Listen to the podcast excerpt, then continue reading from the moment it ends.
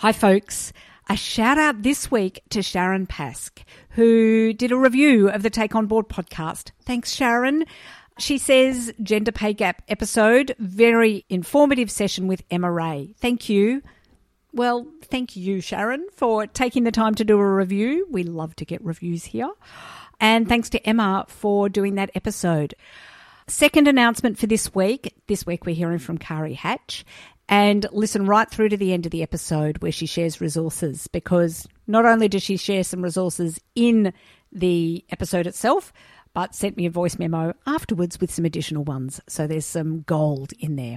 Rightio, on with the show. Hello, fabulous people of the Take On Board community. Look, I know, I know. I said last week this was the final podcast for Take On Board twenty twenty-two, and now here I am again in your ears.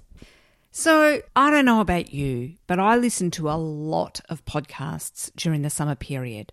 There's road trips that have loads of listening time. There's walks that have loads of listening time. Or maybe it's just downtime on the couch with the earpods in. And during the year, I have a ridiculous list of podcasts to listen to. It's like that pile of books that sits on the bedside table that, you know, kind of just haunts you when you don't get to them. Then over summer, you might get to that bedside table and that pile of books. Or, like me, and because you're listening to this, I'm thinking you are, you get to work on your listening. So quite often over summer, I run out of podcasts to listen to. And I don't like that. So this year, dear Take On Board community, I don't want to leave you short of listening. So I'm rerunning some of the most popular episodes from the last twelve months. Loads of summer listening to keep you entertained. Our summer series is three episodes, all of which cover a different aspect of governance. One on technical knowledge, one on support in the boardroom, and one on emotional intelligence in the boardroom. In terms of technical knowledge, we'll hear from Bryn O'Brien on one of the big governance issues of our time, E S G, or environmental, social and governance factors in the boardroom. In terms of support in the boardroom or outside the boardroom, we'll hear from Megan May on the importance of mentoring. And finally, in terms of all things emotional intelligence, we'll hear from Cassandra Kelly on hugs in the boardroom. And if you're new to the Take On Board podcast, well, feel free to go right back to the start. I'll link to the first four episodes in the show notes. In episode one, there's Sandra Loader on depth and breadth in the boardroom. In episode two, we feature Rachel Lowry on getting clear on your intentions in joining a board. Episode three is the fabulous Michelle Shepherd on how to not let imposter syndrome get in your way to the boardroom. And then episode four, Llewellyn Prain, which was actually the first podcast I recorded, on courageous questions in the boardroom. As I say, I don't want you running out of listening options. I also can't miss the opportunity to encourage you to join us in our flagship program, Take On Board Accelerator. If you're in the boardroom and you're looking for a brains trust, cheer squad and governance sounding board, then the Take On Board Accelerator program is for you. You'll join nine other women or non-binary board members in a monthly session to grow your governance wisdom. It's all run via Zoom, so you can join from wherever you are in the world. Super early bird prices close on the thirty-first of December. If you're listening on the day this podcast is released, that's only four days away. So get on it. Some of the groups have already filled and others have very limited spaces. There's a link to book or for more information in the show notes. Alrighty. On with the show.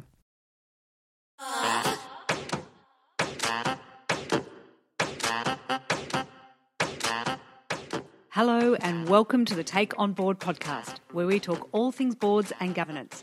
I'm your host, Helga Svensson. Being on a board can be interesting, valuable and exciting, yet it can also be really lonely, challenging and hard. So here at Take On Board, we'll bring you weekly tips, tricks and advice to help you build your governance wisdom. We'll shine a light on how to navigate your way onto your first board or to build your board portfolio. We'll also help you to work through those challenges that keep you awake at night. Each week, I'll talk to women who have been there, done that, and together we'll discover what we need to take on board to be your best in the boardroom.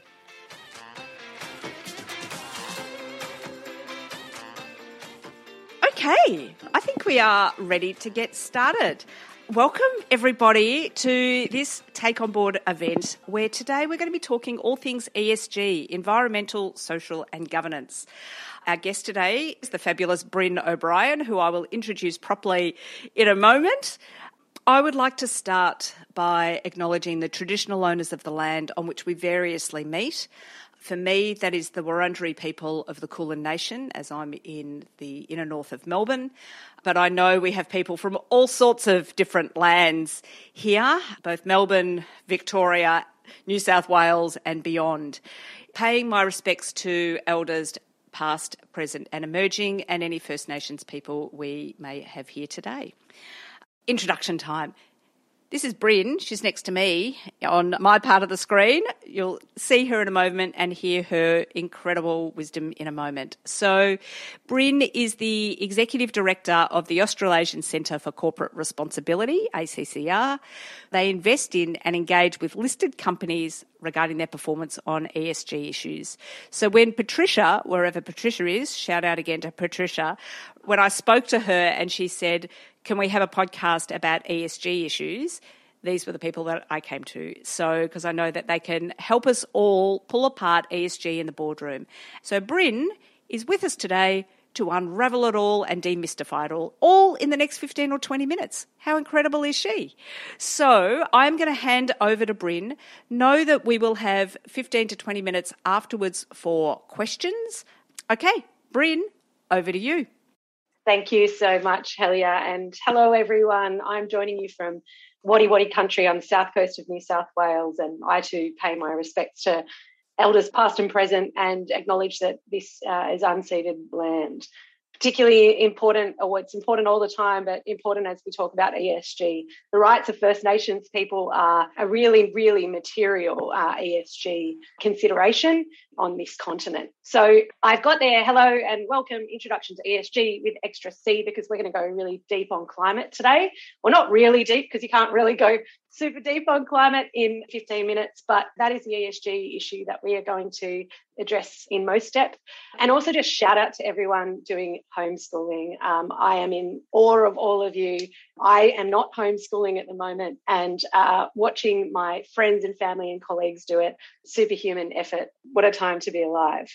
Okay, so this is just the, the, the structure of the presentation. We're going to have heaps of time for Q and A, but we're going to go through who is A C C R, a bit of an understanding, because that will uh, illuminate how we deal with E S G and how we deal with these kinds of issues and risks. What is E S G? And so, spoiler alert, and you will all know this, environmental, social and governance considerations. Then we'll go really into climate change boards and directors and have a, a bit of a discussion about future trends. So this is really A C C R. So as Helga said, A C C R invests in and then use the powers of ownership to try to transform major listed equities. So we do company engagement. You'll see down the bottom that is the fundamental uh, part of, of A C C R. And our universe of companies really starts with large A S X listed equities. And recently we have been expanding into covering some major global stocks in the oil and gas sector. And um, just a shout out to Marina Liu and Shuling Liao, who are part of our global team, who really set this conversation up. They're on the call today. Um, if anyone's got super technical questions about climate risk and materiality, then uh, I will be throwing to you, uh, Marina and Shuling. So company engagement, research and analysis, large listed equities is the kind of fundamentals of, of A C C R. The companies that we invest in are the likes of B H P, Rio Tinto, the oil and gas companies, the major retailers, the banks, you know, the iconic Australian companies. The A S X is an interesting index, as you will all be aware. It's, it's dominated by, there's a couple of duopolies. We have quite concentrated sectors in on the, on the A S X. So A C C R holds those major iconic companies.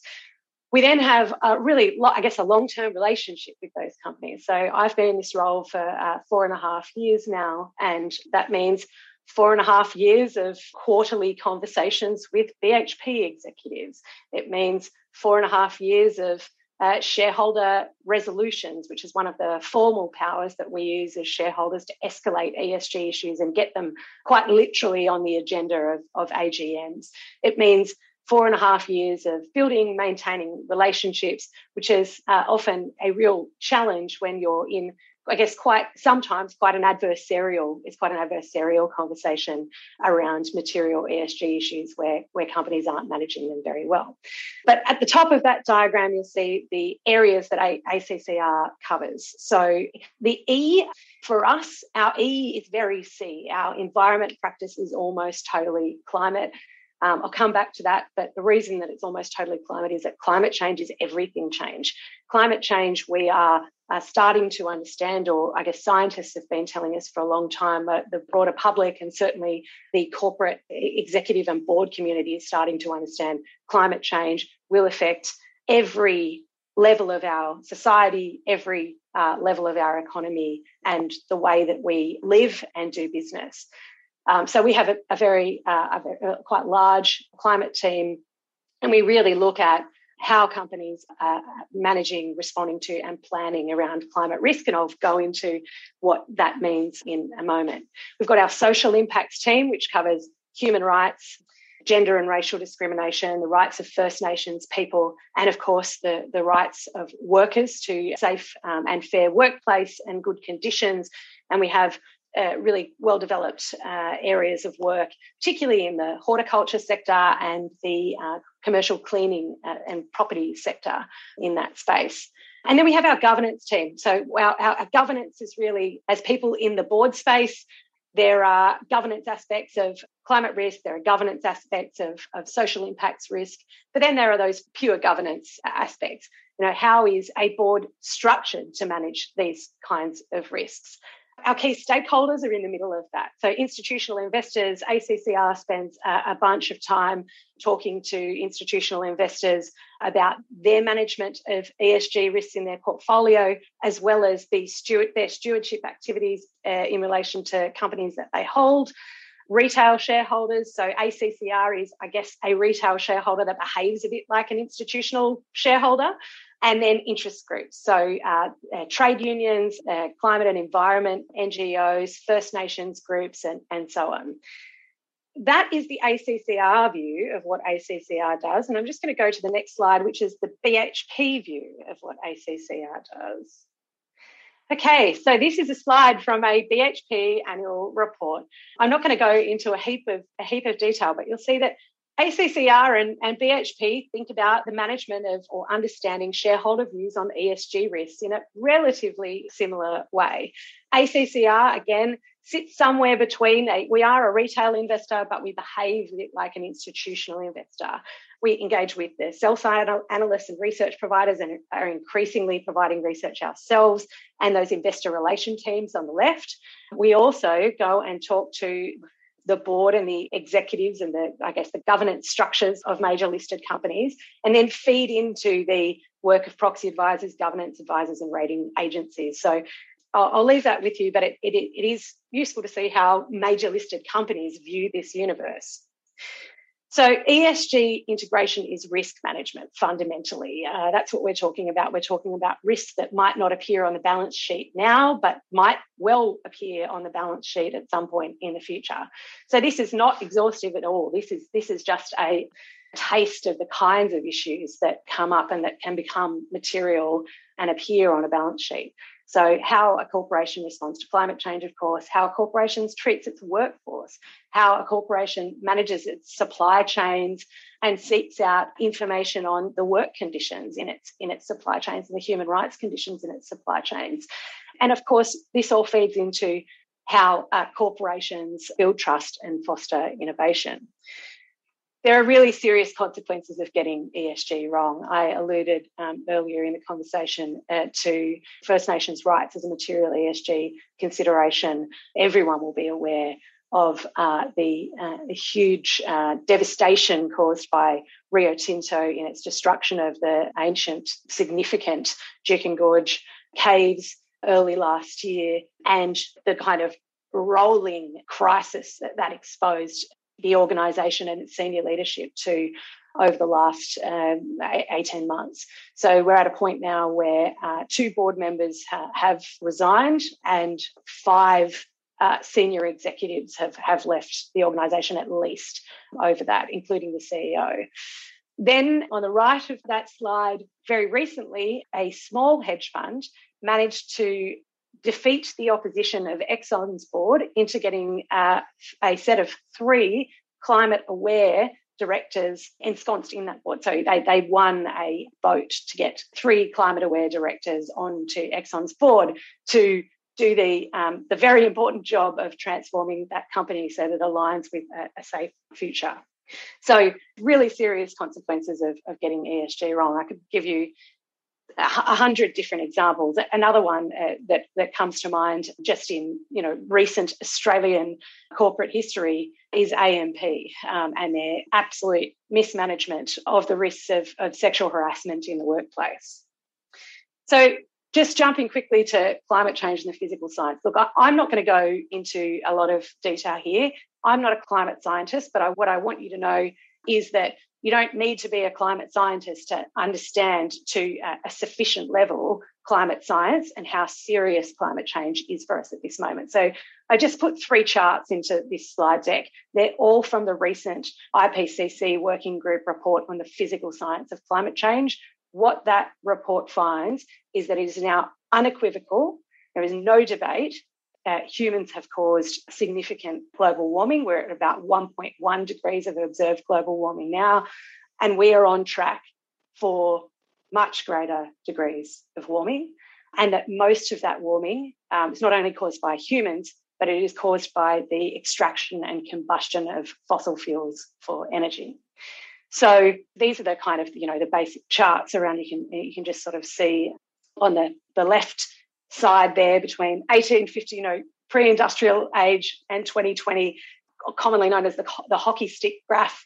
You can see that the temperature um, increasing uh, very dramatically over a short period of time. And that then that little segment is pulled out on the right side, and you can really see the escalation or the increase in temperature just over the last thirty years. So we're at about one point one now. The I P C C report sets out a number of different scenarios, five different scenarios. There's only one that, that roughly aligns with a safe planet, and the actions that we need to take in order to be able to meet that scenario are, are very, very significant. These are the, the four scenarios, not going to go uh, into them in detail, but, you know, they all relate to different levels of warming and different levels of greenhouse gas emissions. And so the greenhouse gases we're talking about, of course, are, are carbon dioxide, non-carbon dioxide greenhouse gas emissions, so methane and the uh, the NOx and SOx, as they're called, the, the other greenhouse gases, and then uh, aerosols and, and, and land use as well. This is the, the really important thing for us, is that every fraction of a degree matters. Uh, every tonne of carbon matters. With every increment of global warming, changes get larger in regional mean temperature, precipitation and soil moisture. So you don't need to be a climate scientist to have observed the changes in weather patterns, the changes in precipitation, the changes in the length and severity of fire seasons and so on. So what should directors know? And I'll really just kind of get to the, the surface of, of these major questions. And um, just to note, A C C R is not going anywhere. We, this is the stuff we live and breathe. We are so happy to talk to you uh, at any time about these kinds of issues, because they're not straightforward necessarily. Some of them are straightforward. I mean, yeah, there are some issues that we can address easily, and there are other issues which we need to work through together, and, and things are developing very rapidly in this space. So directors should know that law and policy, there is a framework of law and policy that sits around climate change and the management of climate risk. So there's the Paris Agreement, which is the international treaty that sets out how states should act. There is Australia, and let me just say that, as you you know, I'm probably preaching to the converted here, but Australia's response to climate change, particularly through policy, is pathetic. Uh, we have a, a national vacuum of climate policy in Australia. We, we do not have a national policy suite that will reduce emissions at scale. And in fact, our targets under the Paris Agreement, there is a lot of pressure on Australia to increase them, with no effect on, on the federal government at this moment in time. But there's also the law and policy of our trading partners, and increasingly we're seeing our trading partners signal to us that they are going to start looking at what's called carbon border adjustment mechanisms, so carbon tariffs that will affect how the export markets that our industries can sell into. There are the views of regulators, of, of APRA, of the A S X, of, of ASIC, and of, you know, even of the Reserve Bank, which are all now very, very clear that climate risk is financial risk, that climate change is real, that directors need to be taking steps to, to manage climate risk. There are directors' duties issues, and that's where I'm, I'm going to go next, and then we'll, we'll have a quick discussion about what to ask. So directors' duties, as you'll all be aware, the, the kind of key, the, the key ones in the Act are Section one eighty, Subsection one, and Section one eighty-one. So care and diligence and good faith in the best interests of the corporation. Then there is the line of legal opinions by Noel Hutley S C, who is very senior counsel in Australia and has been working to make sense of what climate change means for directors' duties in Australia since two thousand sixteen. And so he's got this line of opinions, two thousand sixteen, two thousand nineteen, and most recently two thousand twenty-one. And, and this is the real, the very crude top-line summary of, of what those opinions uh, set out. So climate risk is business risk and is foreseeable. It has directors' duties and liability implications. That's the basic twenty sixteen opinion. The twenty nineteen opinion, that these risks are exponentially increasing and that they look like this. They look like regulatory action. If we have a change in government, we might get, get law that actually requires us, law and policy that requires us to reduce emissions in emissions-intensive industries. There is the re- very real threat of litigation, which is becoming more material every day, and the risks of climate change itself. So there are significantly increased expectations of companies by their investors and stakeholders.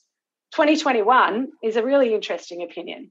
Company climate commitments must be made on a reasonable basis of evidence, and they must not be misleading or de- deceptive. So if we think about the statements made by oil and gas companies that they aim to get to a, you know, a zero carbon future, is that possible? Those statements must be made on a reasonable basis of, of evidence. This is really the board climate change preparedness journey. Not going to go into it in, in great depth, but boards can go from aware, to engage, to compliant, to proactive, to best in class. I am going to skip over in, in a lot of detail this slide, but we really have, you know, the, the risks of climate change are the physical risks, so to assets, for example, extreme weather, flooding, drought, heat stress, and so on. The transition risks, those policy, liability, the market risk. Is there going to be a market for oil and gas in thirty years? Well, hopefully not. Like business transition risk. What all this feeds into over on the right side is systems risk. At three or four degrees of warming, the systems that underpin our market, that underpin our economy, that underpin our society will be under unimaginable stress. And that is really the problem of climate change, that it is, it is everything change. So boards need to do three things at a, at a minimum to address climate risk. A process for discussing climate risk, capability and credibility around that, and then ways of monitoring and evaluating and achieving success. So let us go to Q and A. Fabulous. Thank you, Bryn, so much to get us thinking there. The first question in our list, Karen Hawkins, uh, about understanding, you know, about executive performance. Can I just call on you to ask? Yeah. Introduce yourself and ask your question. Thanks. Thanks. I'm Karen Hawkins. I currently sit on the board of G N C Mutual Bank, and I'm open to offers from other boards in the financial sector, getting in before the, the end of the, the Q and A. Thanks so much, Bryn, for, for that. We in our group, we felt it was a bit of a gallop through, and I, I'm sure that there's a, a whole lot of depth that, uh, you know, uh, we could get into. But one of the things I was interested in is, and you, you mentioned that journey uh, from, you know, awareness and engagement through to, to proaction. And one of the things we've been struggling with is thinking about how to translate or shift from being aware and engaged to actually having it as an integral part of our business strategy and plan, including building uh, those requirements into executive remuneration and executive performance, which seems to be a really clear and tangible way to focus attention and resources in organisations. So wondering whether you had any thoughts or, or any ideas or examples of how that's happened in our organisations. Yeah, great question. Thank you. I am a, a big supporter of uh, linking executive and board remuneration with climate goals or otherwise with E S G goals. And some of those, to an extent, that's already commonplace. So workplace health and safety is, of course, a, a, a well-recognised component of, of R E M packages. In the climate space uh, in particular, I think it's quite well suited to linking to remuneration because the setting and achievement of targets and measuring the achievement against those targets, that those things can be quite neatly lined up. However, across the companies that I deal with, remuneration is still, in some cases, going in the opposite way. So, for example, uh, the C E O of Santos, a major listed oil and gas company, Kevin Gallagher, was incentivised when he signed up for another few years earlier this year to, to stay with the company with, with a massive growth projects incentive. So his R E M is structured so that he continues to expand the company in a time when we, we must not be doing that. All of the science, all of the, the, the credible economics says that we can't keep doing that. So I think remuneration and incentives are a really, really powerful tool if used in, in the right way. And, and certainly I think there's a there's a kind of a dark art to structuring uh, remuneration packages, and there are plenty of advisors that can advise you on how to do it. I'm certainly not that expert, but I absolutely think it is um, a very, very important, you know, incentives, incentives do drive outcomes. Fabulous. Thanks, Karen. Thanks, Bryn. Uh, Dominique, you're up next about uh, conversations beyond mitigation. So can you introduce yourself and uh, ask the question? Hi, I'm uh, Dominique Hess. I'm the chair of the board of Greenfleet. We offset people's carbon by restoring ecosystems.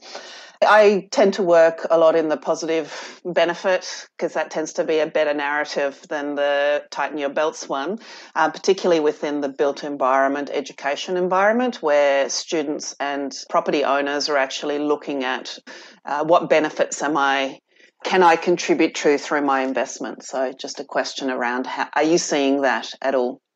Look, I mean, absolutely. Not so much in the universes of companies that, that we deal with. Still, the benefits uh, piece is being used in a still in a lot of greenwashing efforts. Uh, the kinds of companies that that I engage with, but certainly, look, there's a there's a kind of cleaving of corporate Australia and, and the corporate community at the moment where there is an acceleration towards both the, the benefit side and also the greenwashing side. Look, it's a, a really active conversation, but Dominique, I, I must say you you would absolutely be better prepared to answer this this question than me because uh, I deal with the, the bad guys uh, most of the time. So do you look, do you have anything that you want to add on that?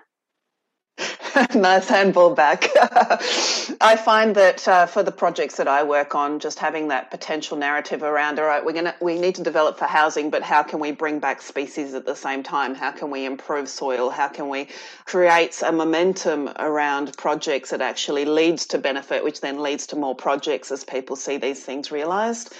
Within the education environment, I know with, with the huge hits from COVID, there is now a movement from students saying, if we come back, we want a better educational environment. We want a space. And I think our cities, potentially our C B Ds, are also asking the same questions.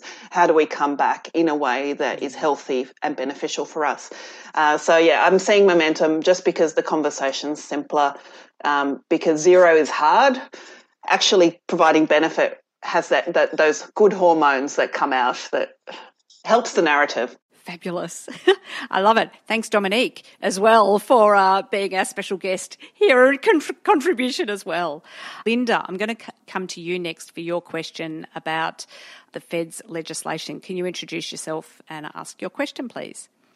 Hi, uh, so I'm Linda White. I'm on a few boards, including uh, Statewide Super, uh, and uh, I'm on, as you Said before, Greater Western Water and a couple of other things as well. My question, I guess, is certainly driven by being on Statewide Super, I suppose, or having been on a Super Board before, and that um, is the current proxy advisor um, legislation that the feds are proposing. So there's quite a few proxy advisors who do this sort of work, I suppose, who advise particularly super funds on how to, you know, what to look for, whether to vote against remuneration reports or, you know, as a couple of big super funds did, um, put pressure significantly on uh, Rio Tinto um, about things. And, uh, you know, the feds are trying to stop those proxy advisors. And I wondered if you're, by tightening it up so you can't give advice, which seems counterintuitive in a free market, but, you know, Uh, it depends on who's giving the advice, I guess, and as to how free the market is. So my question is really about, are you caught by that? Do you think it is uh, aimed against you? And then I guess the other question that came up in our group, which I probably also gave, was how do you tell if co- if companies are actually doing what they say they're going to do? Like I can, I've seen beautifully written modern slavery policies, but do I think that people follow that right through in everything that they said? I know people know how to write the modern slavery policy and go tick box, done well, without an outside advisor or somebody looking at it this really deeply. What do people on boards do about that? So on the proxy advisors uh, and the, there's governments putting pressure on proxy advisors, but also really, I think, because of the power that's been demonstrated in the E S G framework, because of the power that's been demonstrated by, I guess, the superannuation industry and its representation of everyday people through massive capital over the last five years in particular, there is a bunch of downward pressure, of, of course, on the industry and on the concept of E S G kind of centrally. As to whether A C C R is, is caught by the proxy advisors' moves, no, because we're not proxy advisors. I guess we come to a view about the performance of companies on E S G issues, and we make recommendations to companies about how they should manage those issues, and then institutional investors and proxy advisors go away and evaluate our proposals and our research and make a decision. So we're not in the business of providing an advisory service, but certainly uh, the combined efforts of the federal government are intended to put um, pressure on exactly the, the, the kind of collaborative effort that we engage in with superannuation and, you know, and not, not just Australian industry super, it's also the E S G is taken very seriously by the major passive asset managers, by the major European and American active owners. And that's because pension funds represent regular people who care about Um, E S G issues and don't want their retirement savings put into things that don't align with their values, but also because there's a pretty solid case that uh, it aligns with long-term shareholder returns. So there's an ideological conflict going on in the financial services sector and the superannuation sector with the federal government at the moment. Hopefully it will kind of peter out at some point, but um, it doesn't look like it's going to back off at any point soon. And, and I, I look, we're expecting, because the reforms that have been announced so far don't directly tighten the screws on us, we're expecting more along that line. There was a second question, which was about, oh, how do boards really understand the what they're being presented by, I guess I guess it's companies in your portfolio, Lisa, or, or advisors, and how do you kind of cut through the bullshit and cut through the, the greenwash or the, the box ticking? I think that really is about building confidence and capability at board level, understanding how to ask those right questions. I think with the modern slavery piece, so we've now got the modern slavery uh, compliance requirements in Australia for major Australian corporations. I think, unfortunately, that legislation itself is kind of set up to produce a bo- box-ticking exercise, right? So I think engagement with major stakeholder groups, of course, in, you know, the, the trade union movement and, and representative workers' representatives here and in other parts of the world is, is really important. Not straightforward, but I think it's building that confidence and capability and, and listening to a broad set of stakeholders will, will help inform boards making decisions. Gretchen, I'm going to come to you next. Yours is equal voted and yours has a name against it. So you're asking about crisis fatigue um, at the board. So Gretchen, can you introduce yourself and ask your question? Thanks, Helia. I'm Gretchen, not currently on any boards at the moment, but starting to look, hence doing the Kickstarter program. Um, so our question in our group was around how does a board manage crisis fatigue? And in particular, we're talking about if you're on a hospital board and you're talking about COVID, you're just all COVID, and then climate, you've, there's all these crises going on. How do you not get stuck in an action, into a point of inaction, because you're just like, oh my God, everything's burning? Well, uh, it's how does a board manage it, and how how do we all manage it? I think just as as individuals, this is a really live live conversation in our in our organisation at, at A C C R. I think naming it, naming the fatigue, is is really really important.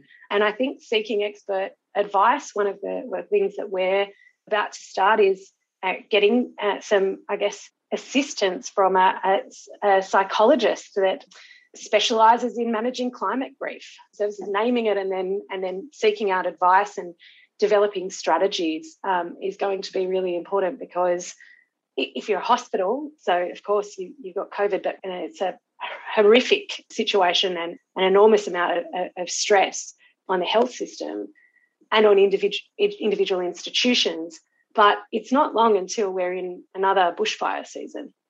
And so it, I guess it's that building resilience as well that at least our organisation is, is focused on.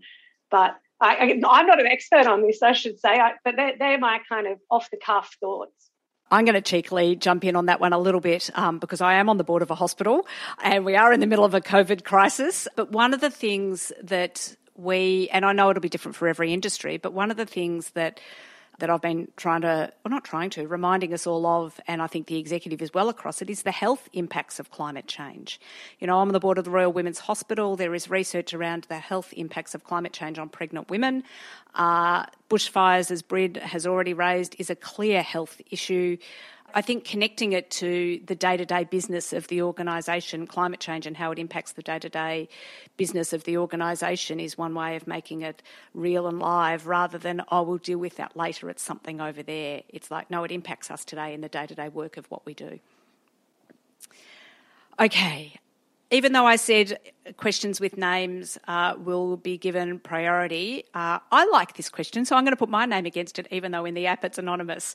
How do we bring young people into the conversation, the generation that will bear the outcomes? How do we bring them in? And I'd be interested to also hear your reflections on the young guy who's just put himself up for nomination at A G L and what that might mean in terms of bringing young people into the conversation. So I'd love to hear your reflections there as well, Bryn. So young people are, are there. Young people know what's know what's up. Young people know what's going on. I think we have seen tremendous leadership from, from young people around the world and in Australia on the issue of climate change. Some of you know some of the most powerful leadership that we have in this country is coming from young people. So I guess it's part of the, the work for us is to try to get young people. They're speaking. They have a voice. Uh, they're there, uh, and so to amplify that, which is particularly uh, challenging in a kind of boardroom setting. And so in relation to the to the nomination of, of a young person to the to the A G L board, I mean, A G L is a company that has destroyed so much shareholder value over the last five years.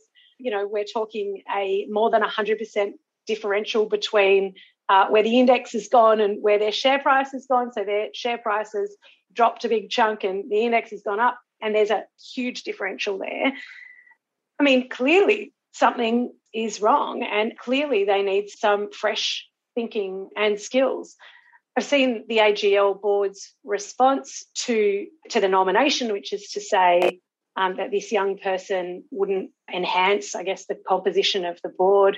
I guess it's on them to say, well, what, what would then? How are they going to change? I wouldn't rule it out as quickly. I think young people really, really understand this. And, of course, this young person doesn't have years of board experience. Of course, this young person doesn't have an A I C D qualification.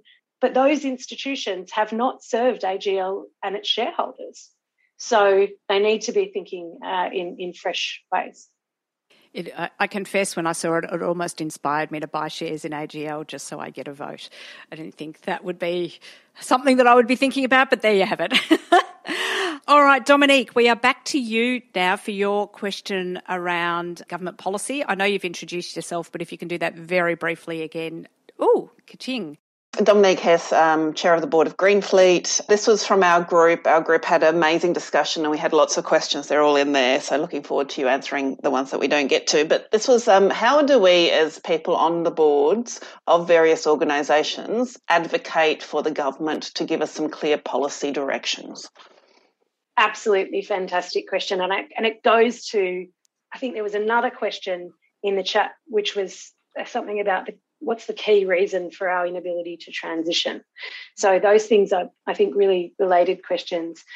So I'll answer the second one first. So the, the key reason that Australia as a, as a nation, and I'll talk about Australia because we're talking about government policy advocacy, the key reason that Australia has failed to transition is because the state has been captured, the government has been essentially captured by the interests of those who stand to benefit from delay, which is really a handful of people and institutions. So by capture, I mean the state represents, uh, the, the government uh, re- disproportionately represents the interests of heavy industry, in particular the coal, oil and gas sectors.